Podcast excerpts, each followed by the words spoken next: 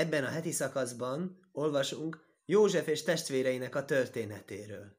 És a, azt írja a Tóra, hogy József a rossz hírét vitte a testvéreinek. Ez nagyon érdekes dolog. Szóval mit jelent ez pontosan? Később a Tóra írja azt, hogy nem szabad mondani lásonharát, nem szabad rosszat beszélni másokról. Tóraadás előtt történt, úgyhogy lehet, hogy lehet, hogy a Tóra ezzel arra utal, hogy egy ilyen általános elvet megszegette a József. Nyilván igyekszünk mindig legjobbat föltételezni, nem kell azt gondolni, hogy most József tényleg kifejezett plegykálkodni akart volna, direkt be akarta sározni a testvérét, bárhogy is volt, valószínű az ő szándék azok, mivel hogy azt írja a Tóra, hogy a apja őt kiemelten kezelte, nagyon fontosnak számította őt, mert hogy ő volt a ked- számára kedves feleségétől elsőszülött gyermeke, és valószínűleg egyébként képességei miatt is, és, és adottságai miatt is előrébb valónak kezelte, és emiatt is iriketek a testvérek, és ugyanemiatt ő úgy érezte, hogy felelősséggel tartozik az iránt, hogy mi történik, és mikor látta, hogy a testvérei pásztorolták a nyájat, és valamit nem helyesen csináltak, akkor ő úgy érezte, hogy kötelessége azt apjának jelenteni, mert hát mondjuk így perfekcionista volt, fogalmazunk így. Mindenesetre a Tóra, akárhogy is legyen, kritikusan fogalmazza ezt meg.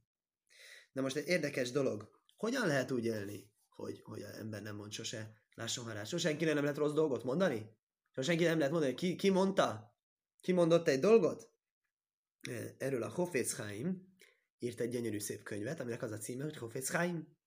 Erről a könyvről kapta a mű, művész nevét, ha lehet így hívni, a rabbinál nem szokás így hívni művész nevét, de ezen a néven vált ismerté fogalmazunk. Ugye sok rabbi van, aki azon a néven vált ismerté, ami az ő főműve. Érdekes, Hofetzheimnak nem a Hofetzheim című könyv a főműve, hanem itt mögöttem a Misnabróra.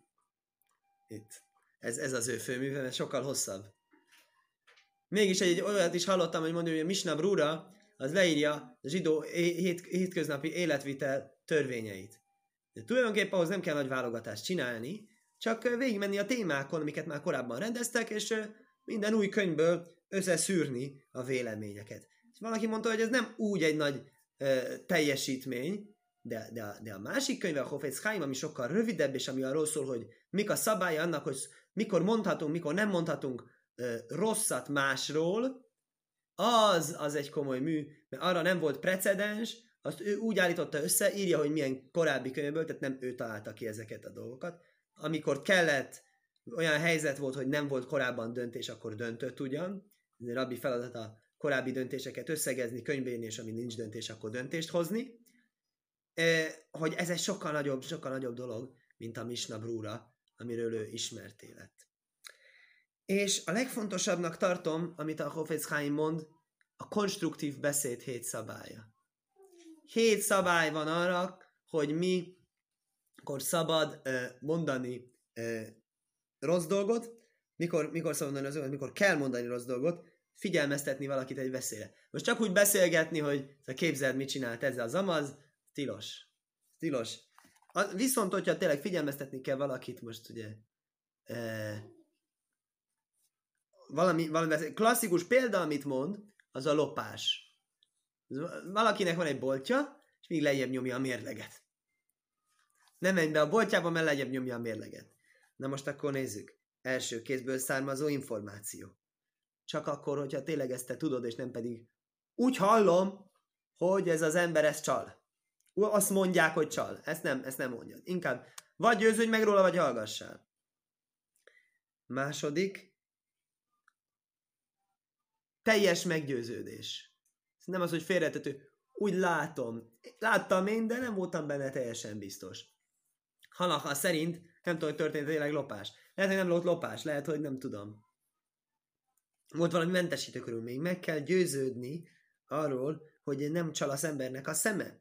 Harmadik, miután ő személyesen fette a másikat.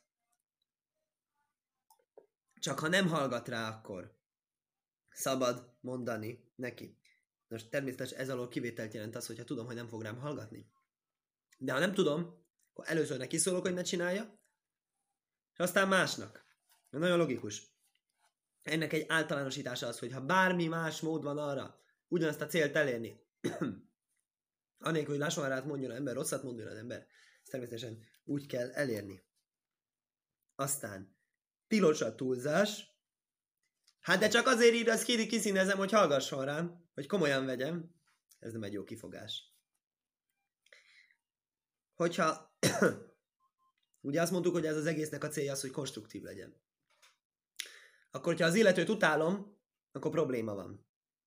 Lop, és egyébként meg utálom, mert randán beszél velem. Ha nem mondtad, hogy a szándékom konstruktív, kizárólag konstruktív, mert akkor van más szándékom, csak akkor örülök, hogy, örülök, hogy mondhatok róla rosszat.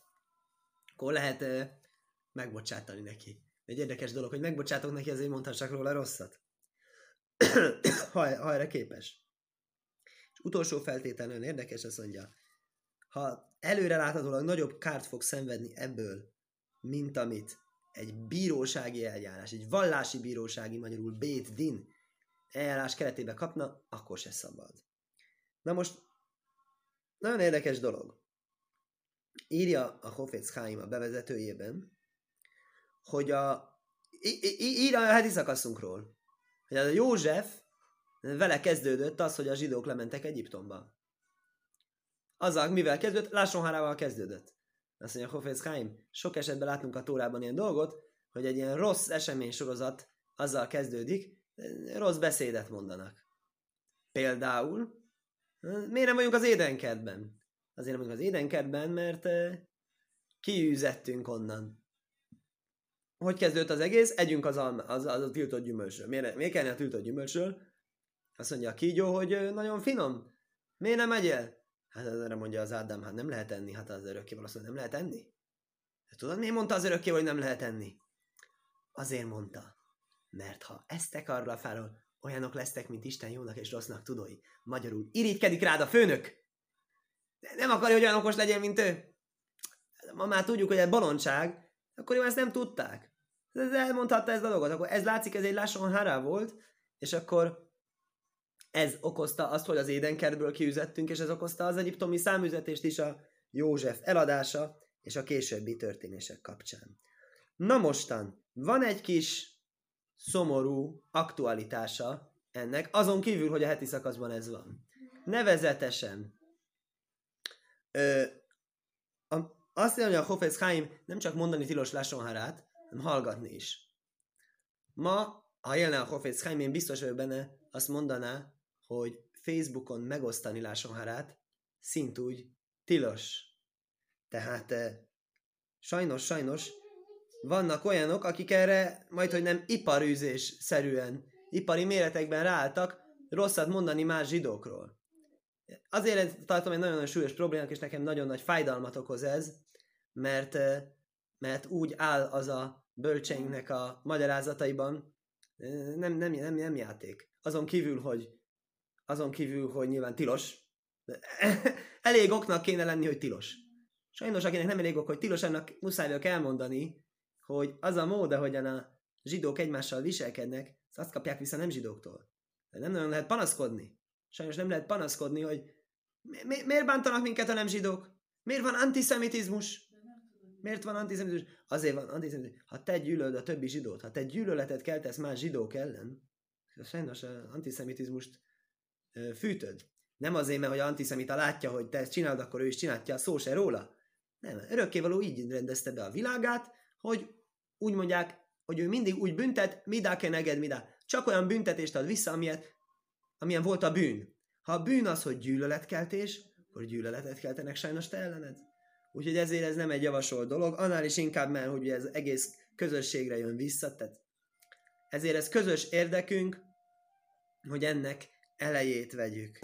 Hogyan vehetjük ennek elejét? Ha valakinek ez a szakmája, iparszerű gazember, az a fő foglalkozása, hogy rosszat mondani másokról, és ebbe komoly energiákat ölni, akkor annak az, az mosolyog egy rajtam egy nagyot, és nem tudok vele mit csinálni. De hogyha valaki hallgatja ezt a videót, olvassa ezeket a gondolatokat, megtehet egy nagy szívességet. Úgy számítja ezeket oldalakat, mintha tilalmas lenne, mintha tréfli lenne. Tilalmas hallgatni. Nem, szóval, nem informálódás. Valaki mondhatja, de én akarok informálódni, meg akarom tudni, hogy mi megy. Vannak, akik Wikileaks, ugye, titkos háttérinformációk elárása. Jogon van tudni? Nem. Hogyha ez lásson hará, hogyha ez kárt okoz, akkor nincs. Miért? Zseniális dolgot ír a Hofetz Chaim. hallgata, aki hallgatja a rossz beszédet, aki hallgatja a Lasonharát, az is bűn csinál. Miért? Ha nem lenne hallgató, nem lenne beszélő. Ah, akkor igazából az jön ki ebből, hogy nekünk egyszerű embereknek is, akik nem csinálunk, nem gerjesztünk gyűlöletet senki ellen, nekünk is kezünkben van az, hogy tegyünk a gyűlölet ellen, mégpedig úgy, hogy nem kattintunk rá ilyesmire. Nem olvasunk el ilyesmit. Nem vagyunk kíváncsiak. Nem vagyok kíváncsi arra, hogy ki milyen rossz dolgot mond zsidó testvéремről. Akkor sem egyébként jegyzem meg zárójelben, akkor sem, ha éppen az a zsidó testvérem, akiről ő mondja a Lásonhárát, éppen ő nem értek vele egyet bizonyos kérdésekben, akár komolyan is, akkor sem. Ez mind, mind, mind, mind, mind, ez nincs benne abban, hogy konstruktív Lásonhárá. Honnan tudom?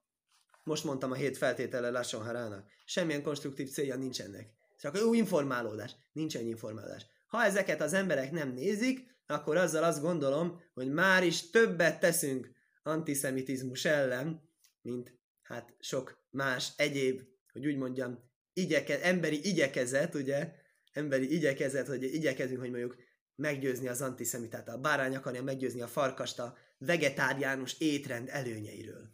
De az, az is egy jó kísérlet, meg lehet próbálni. Én szerintem hatékonyabb lenne azzal próbálkozni, hogy a, a örökkévalónak az által berendezett logikus világnak a ok-okozati összefüggésére hagyatkozva a saját gyűlöleti szintünk csökkentésével igyekszünk emellett.